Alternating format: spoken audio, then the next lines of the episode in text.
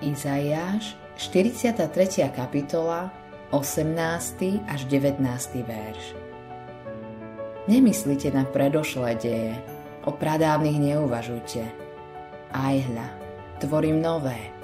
Už teraz to raší. Nebadáte to? Veru, robím cestu na púšti, rieky v pustatine.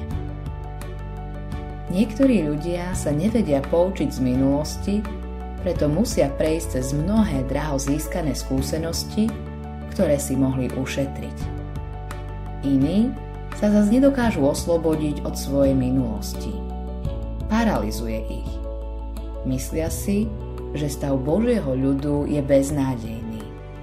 Zažili tam toľko sklamaní a pádov, že človek už nemôže dúfať v žiadnu budúcnosť. To isté platí pre ich život príležitosti sú zbytočné. Je nebezpečné poddať sa zúfalstvu. Ak zo sebou ťaháš všetky svoje prehry, staneš sa nepoužiteľným nástrojom. Musíš dbať na Božie slovo, ktoré ťa varuje pred rozmýšľaním o starých veciach. Časť života, ktorú máš za sebou, sa nedá vrátiť. Ale Boh môže zmeniť tvoju budúcnosť. Bez ohľadu na to, aký si starý, hospodín môže stále tvoriť niečo nové. Najprv ti môže dať novú predstavu, vďaka ktorej vidíš všetko v inom svetle. Z pohľadu, že všetko zomiera a zaniká, keď ti otvorí oči, môžeš vidieť, že to začína rásť. Medzi výhonkami a dospelými rastlinami je veľký rozdiel – ak prírodu veľmi nepoznáme, ľahko prehliadneme malé a bezvýznamné rastlinky. Nezdá sa, že by z nich mohlo niečo byť, keď ako krehké rastliny rastú v zeleninovej záhrade.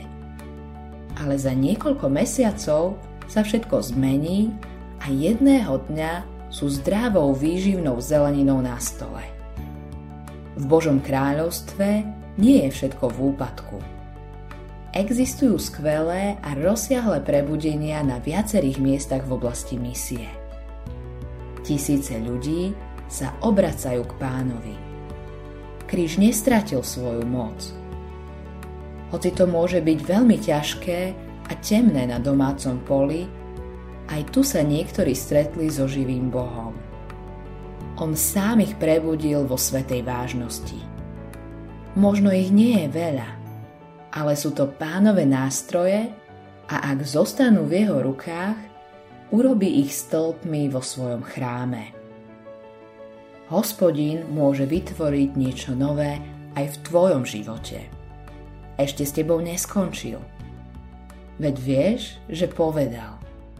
A ponesú ovocie v šedinách a budú svieži, čerství. 92. žalm, 15. verš. Autorom tohto zamyslenia je Hans Erik Nissen.